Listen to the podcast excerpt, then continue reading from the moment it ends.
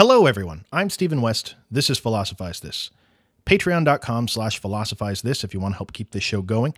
You can also go to philosophizethis.org for more information on the Amazon banner.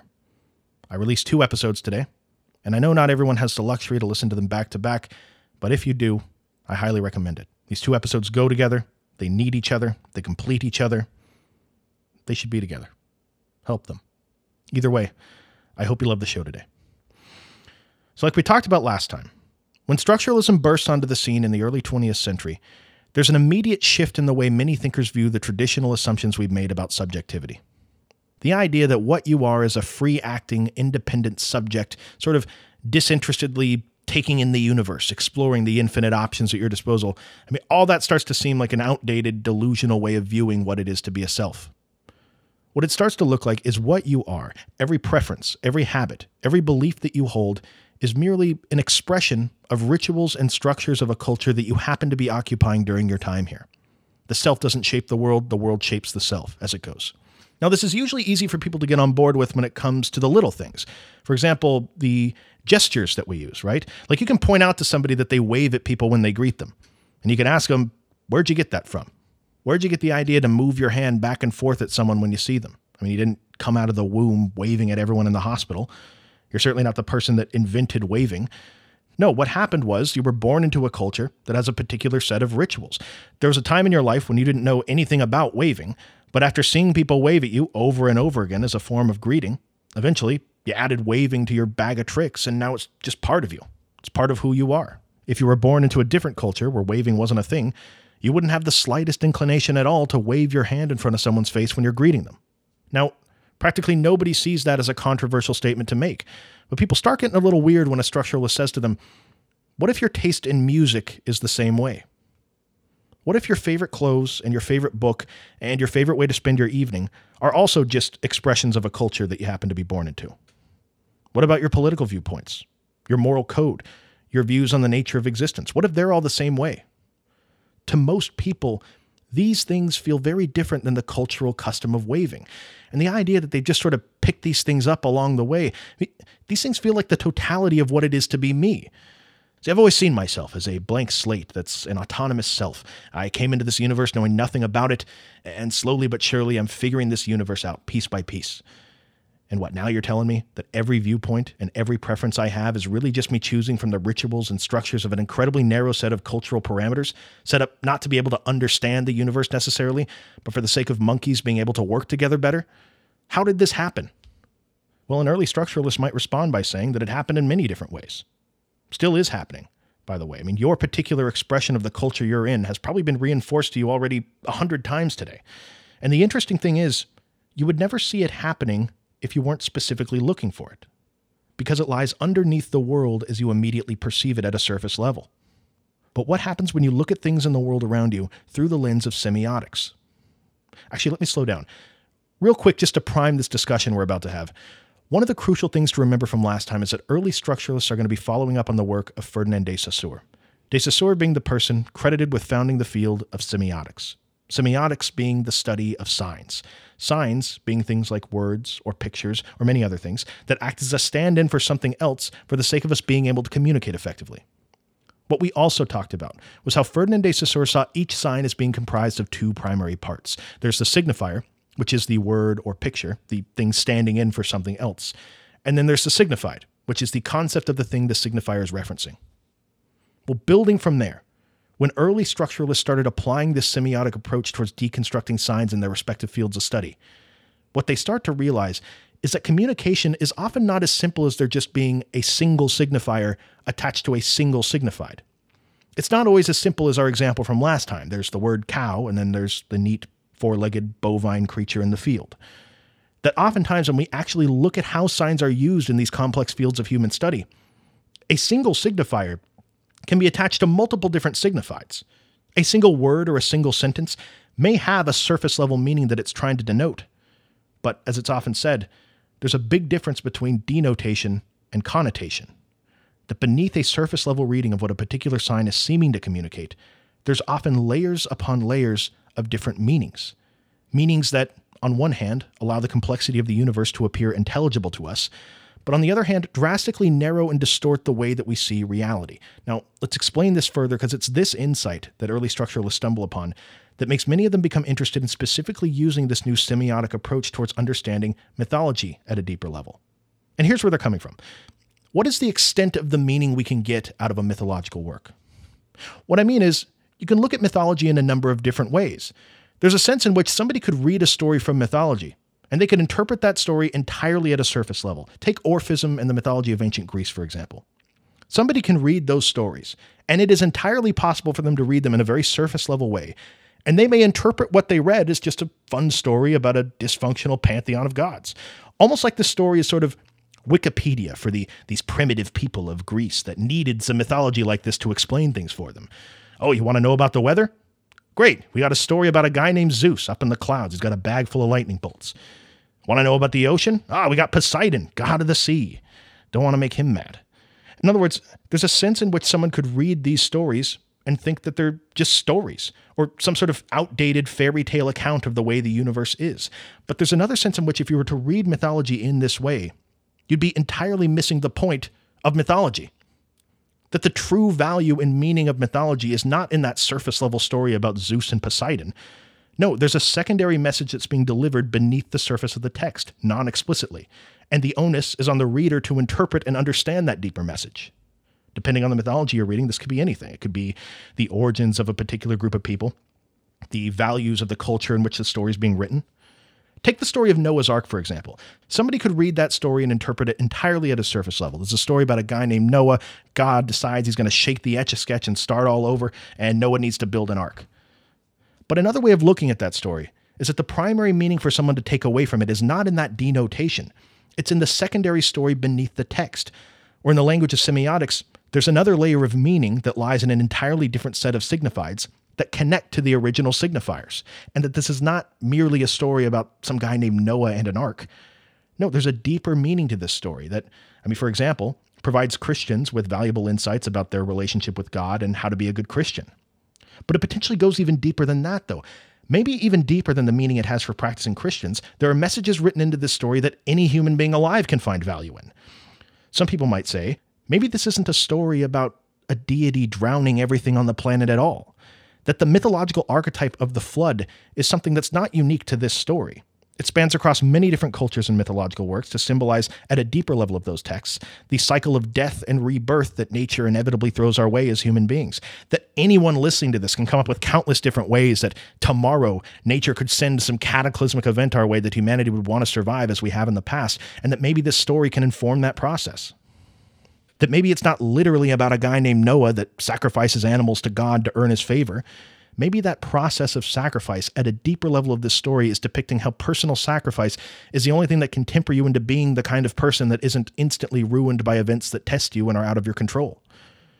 Maybe it's not about building a boat. Maybe building the boat is just a metaphor for building the means by which you're going to survive this cataclysmic event before it actually happens. Now, even if this is a horrible take on Noah's Ark, you can understand the point here oftentimes within mythology, there are multiple signifieds attached to the original signifiers. There are the actual words that tell a very surface level story, but to only read it at that level would be missing out on a lot of the intended meaning of the work that lies, in a sense, beneath the surface level text. Now, this is an extremely obvious point to people when it comes to mythology and things that are clearly written with a deeper meaning in mind. But the really important thing that many structuralists would say we should all remember here is consider the possibility that you can go every single day of your life reading mythology just at that very surface level, never realizing all the other layers there are. The reason this is so important to us in particular is because there's this very modern idea that's pretty popular that as a species, when it comes to mythology, we're pretty much past all that. Mythology is this thing people used to do a long time ago to be able to make sense of things. But in today's world, we have much more advanced and sophisticated ways of talking about things. And quite frankly, we don't have to resort to these archaic methods used in mythology that are obviously distorted, obviously oversimplified. We're past that as a species. Well, one of the early structuralists by the name of Roland Barthes is going to say that the idea that we're in some sort of post mythological age is complete and utter nonsense. See, to Barthes, mythology is an extremely human thing to create and be engaged in. We do it all the time, whether we realize it or not. And it's not that mythology no longer exists in our modern world, it's that the average person is so immersed within the mythology The culture in our daily lives so saturated with a hidden secondary story telling us the way the world is that much like an average citizen of ancient Greece that might see a lightning bolt and confidently attribute that to Zeus, we do the very same sort of thing with our world and our mythology. And just like it's possible to go your whole life reading the mythology of ancient Greece at a very basic surface level, you can go your entire life in our modern world interpreting everything you see around you at a surface level, never realizing the deeper, secondary level story that you're blindly accepting as, quote, just the way the world is. See, Roland Barthes would say, again, it's not that mythology doesn't exist in our modern world, it's that the delivery method of it has changed. Most people aren't going to some giant book filled with epic poetry about a pantheon of gods to get their mythology in this day and age. No, to Roland Barthes, the mythology of our world is typically delivered to people through mass media. Because really consider the similarities between the two mediums when you look at them through the lens of semiotics, like these early structuralists did. A dusty old tome that contains mythology is really just a vast collection of signs. Hundreds of pages of signifiers that denote a surface level meaning, but that also have multiple layers of signifieds attached to them that it's the reader's job to interpret. Well, the same thing is the case with the media we consume. For example, take your average TV news broadcast in today's world. Actually, for the sake of the example, I mean, if this is possible within your own personal political beliefs, picture the news broadcasts that you most disagree with, whether that's CNN, Fox News, doesn't matter. Well, what is that news broadcast really when you look at it using semiotics? Well, it's just a vast collection of signs. Signs that, on one level, deliver a surface message of reporting the news of the day. But as you can see, when you really analyze the specific signs and the calculated ways that CNN or Fox News are using them, there's often layers of mythology not being explicitly stated. And this mythology spans from things that are seemingly innocent, like messages that reinforce their credibility as a news source, to messages that make value judgments about whose opinion should be taken seriously. This goes all the way to mythology that makes brazen assumptions about what it even is to exist. All of these messages shaping, distorting, and narrowing people's views on the way the world is. Picture the typical signs presented to people in a news broadcast. And now, the 5 o'clock news. Sweeping camera shot. There's music playing with a lot of beeping or a sense of urgency about it. Roland Barthes would really want us to ask ourselves why is it that music in particular? What deeper story is being delivered to people there through that music? More signs are delivered to us. The camera brings into view a big room with two people sitting behind a desk dressed up in respectable clothes. Well, why the desk? Why those clothes in particular? Why do they have incredible posture? Why is that giant picture behind them? Why are they looking directly into the camera lens as though they're looking you in the eye when they give you the news? Why do they talk in a very specific articulation and diction that's the way somebody talks to you when they deliver to you the news? See, everything about the 5 o'clock news that's being presented to you is a vast collection of signs. And just like classic mythology, this combination of signs can be taken at a surface level and just glossed over. But to look at the news in that way would be missing out on a lot of deeper stories that are being told to viewers non explicitly. Roland Barthes would say that peppered throughout this entire broadcast is a mythology that's being communicated to you, that what these people on the television screen are telling you is total, unmediated reality. Barthes would want to break it down even further, though, even down to details that may seem completely insignificant at a surface level. For example, what's with all the scrolling text? I mean, really, why is scrolling text so popular on programs that deliver the news?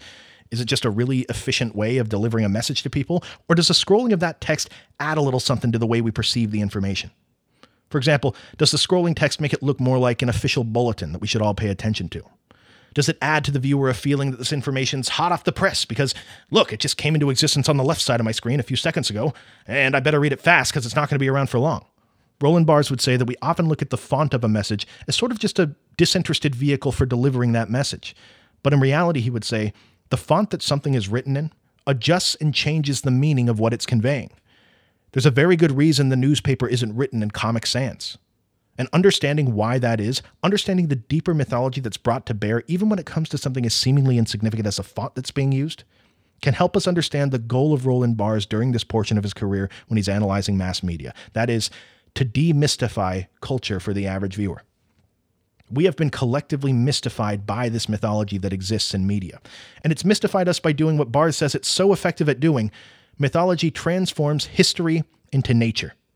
And what he means by that is look, Barthes is an anti essentialist. To him, there's no such thing as some essential way the world is that we're accessing through media, or at least no validity when people say essentialist things like, that's just the way people are, or that's just the way Americans are or any number of countless examples you could bring up. What mythology does so well is turn history into nature. It takes these cultural constructions, like, for example, the idea of how Americans are, a construction that is ultimately arbitrary and completely contingent upon history.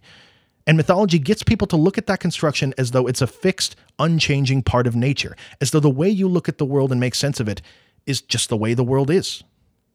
Because here's the thing back to CNN and Fox News for a second. Barthes would say there's a lot of people out there that are really good at spotting the mythology of people they disagree with. But when you ask them about their own worldview, oh, well, the way I look at things is just the way the world is. It goes without saying. Barthes says it's right there that you're always going to find mythology. Whenever someone says something like, it goes without saying, or it's just the way the world is, that's always an area someone's loaded up with mythological baggage that they don't realize they're carrying around with them. This is the crucial point to understand about this mythology. The goal is not to do away with mythology or to become a person that sees the world in a way devoid of mythology. No, to many structuralists, you can't escape mythology. To have an understanding of this universe at all is to have a mythology that you subscribe to that gives you, yes, a narrow, but at least comprehensible picture that if you never thought about it, may just seem to you like the way the world is. The goal isn't to get rid of the mythology, but to demystify your own personal mythology so that you can see it for what it actually is. Now, what he also wants people to realize through this is that when you look at mass media through the lens of semiotics, what becomes immediately obvious to you is how quickly we move, as he says, from semiology to ideology. Semiology is the original name Ferdinand de Saussure wanted to use, but it's more commonly known today as semiotics. What Barthes is saying is that when you use semiotics to uncover these second and third level meanings hidden in media, what you find is almost always mythology that promotes a particular political ideology. And by political ideology, he's not just talking about liberal versus conservative. His scope's much broader. By political, he means any message that aims to change something about the world in some way. So this is not just CNN or Fox News doing this stuff, but advertisements, books, YouTube channels, podcasts, practically every input we receive from the media landscape. To Barthes, the entire world around you is a mythological work that needs to be interpreted. And when you can spot the mythology that underlies even the most seemingly innocent things in media, you can start to see all the assumptions we bring to the table that have massive effects on the way the average person thinks, behaves, votes, the way they structure their viewpoint of reality. Now, I want to repeat this because I want to make sure this is entirely clear.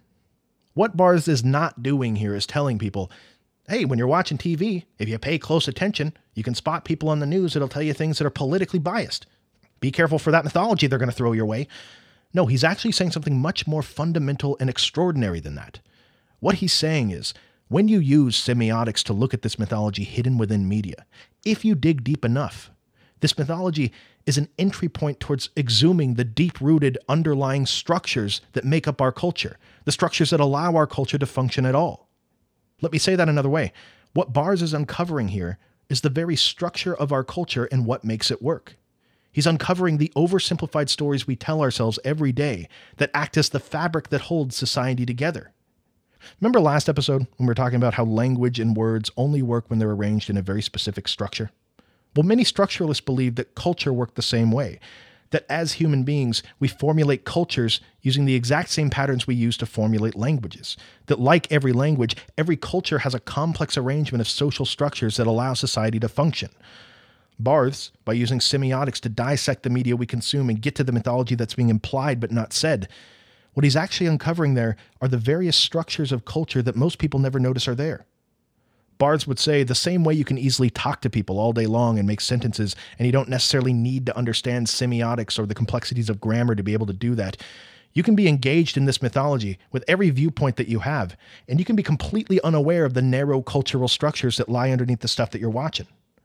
This is what Barthes means when he says he wants to demystify culture for people. He wants to show people culture for what it truly is. So let's talk about several examples that Barthes gives. Now, we can immediately dive into the obviously coercive mythology, but I think one of the best places to start, just because it's such a normal, everyday part of the way we navigate existence, is to talk about the mythology that pervades the way that the average person looks at soap. Yes, that's right. Soaps and detergents. Bear with me for this example. I promise it's going to make sense. Here's where he's coming from. When you look at the denotation of soap, what is it really? Well, on a surface level, it's just a bunch of clean smelling bubbles.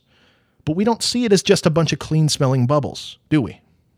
Barthes says in a sort of tongue in cheek way there's a spirituality that comes along with soap, a mythology that we've added onto those clean smelling bubbles that affect the way we think about how soap fits into our lives. And we can see all this extra meaning we tack onto soap when we look at the way advertisers try to sell it to us. Think of the language that's often used when describing soap. We almost see it as this sort of holy weapon that we're using to fight against the demon of uncleanliness out there. And advertisers will talk about soap using language that makes it sound like it's a weapon. This weapon cuts through dirt like a sword. This soap destroys grunge and grime at the source, almost like it's some sort of cleaning artillery. Tackles any mess with ease using our patented foaming cleanser. We actually talk about cleansing away filth the same way somebody from a different culture and time may talk about cleansing a house of an evil spirit.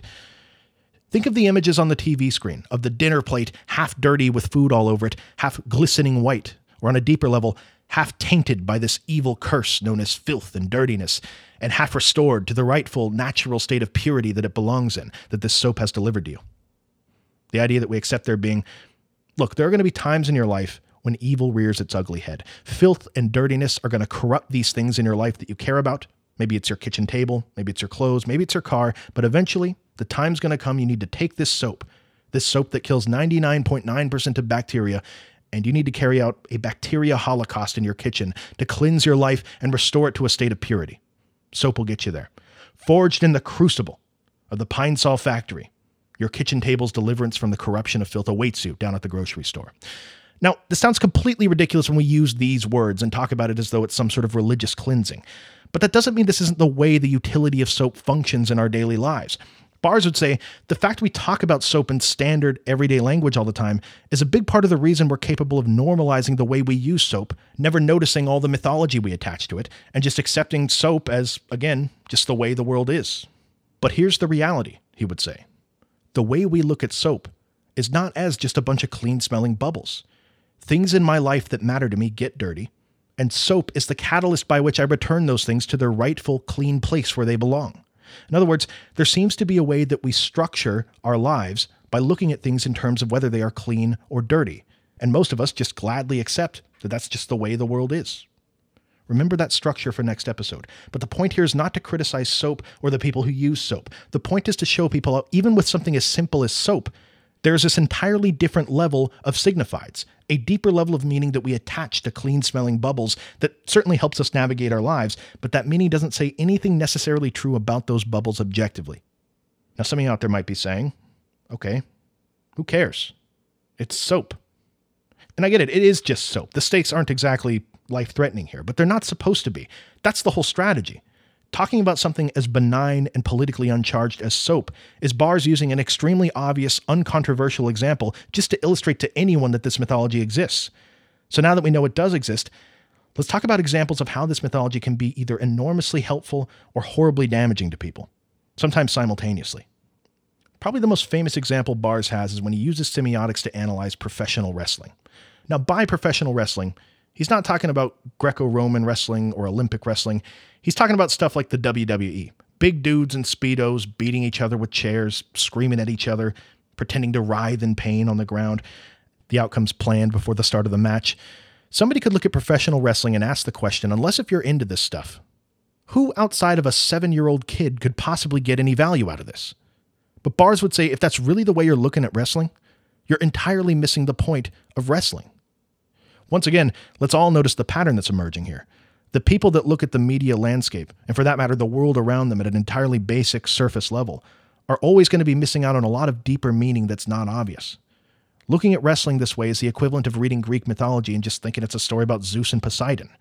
The true meaning people are connecting with when they're watching professional wrestling has nothing to do with the surface level of guys beating each other with chairs. The mistake someone's making if they see it that way is that they're looking at wrestling as though the point of wrestling is for there to actually be a competition, when in reality, Wrestling is a spectacle that's goal is to deliver very specific messages to people about morality. To show why this is the case, he compares boxing and wrestling. The purpose of a boxing match is to figure out who the best boxer is. So, because of that, you'd never writhe in pain on the ground if someone punched you. You'd never be losing a boxing match and decide you're going to leave the ring, get a chair, beat your opponent senseless with it, get up on the high rope, take their lifeless body and body slam it into a Buick that's parked next to the stage. I mean, you just wouldn't do that because a big part of a boxing match is that the rules dictate who wins the boxing match. When it comes to wrestling, Barthes says the only reason why the rules are there at all is to serve as guidelines to be broken by whoever the bad guy is. I mean, really, the only reason the rules even exist is to inspire outrage in the crowd when they're broken. Wrestling is not a sport in this way, it's a drama. The wrestlers are all characters. huge people, cartoonishly huge at times, characters thrown into playing moral roles that deliver a wide variety of messages to people, one of the major recurring ones being that justice is still being delivered in the world. The bad guy may win. He may get away with what he's doing five times, ten times, but there's always going to be that day when the bad guy gets his comeuppance. Barthes would say that a big part of what people are communicating with is the fact that, yes, bad people do exist out there, but here's proof in some way that law and order and justice are still being delivered in this crazy world. Now, this function within culture has been served by many other things all throughout history. Public executions. Did the human beings of the past hang people and chop off their heads in the public square because people are sadistic and just really like watching people die? Or does the cultural ritual of justice being carried out in public on criminals help keep people voluntarily participating in this chaotic game that involves us banding together for mutual benefit? So, in that sense, this mythology delivered to people by professional wrestling is part of the very fabric that holds culture together. You could say, if you're foreshadowing the next episode, that it's a very small part of a much larger structure that holds society together. Barthes likes wrestling in particular because, I mean, yes, it's fake. Yes, it's delivering mythology to people, but at least it doesn't masquerade around and pretend like it's anything other than that, like so many other programs out there do. Now, at first glance, it seems great that something as simple as professional wrestling is delivering messages to people that help hold society together. That definitely seems like a good thing. But Barthes would strongly suggest that we take a second to think about the potential downsides of something like that. Think about it. Hypothetically, you can use media to deliver to people a message that helps hold society together, much to the detriment of society. Barthes would say, picture somebody in a place of enormous political power, some politician. Maybe they have a friend that owns a media company too. How easy would it be for that person to create a show that delivers to people this message that law and order and justice are being carried out in the world around them, just as a cover so that the politician and their friends at the top levels of government can rake the citizenry over the coals, rob them blind, destroy the country, and never have to face any sort of meaningful outrage from people because most of the population have been sold this marketing campaign that they're living in a just country? What if in reality, the purpose of public executions was to terrify anyone into submission who might otherwise dare to rebel against the status quo. When you're clever enough to deliver to people a mythology that gets people to confidently say something as reductionist as, that's just the way the world is and it goes without saying, imagine the conditions you could get them to live in. We'll continue this discussion next episode. I highly recommend you listen to it now. These two go together. Thank you for listening. I'll talk to you next time.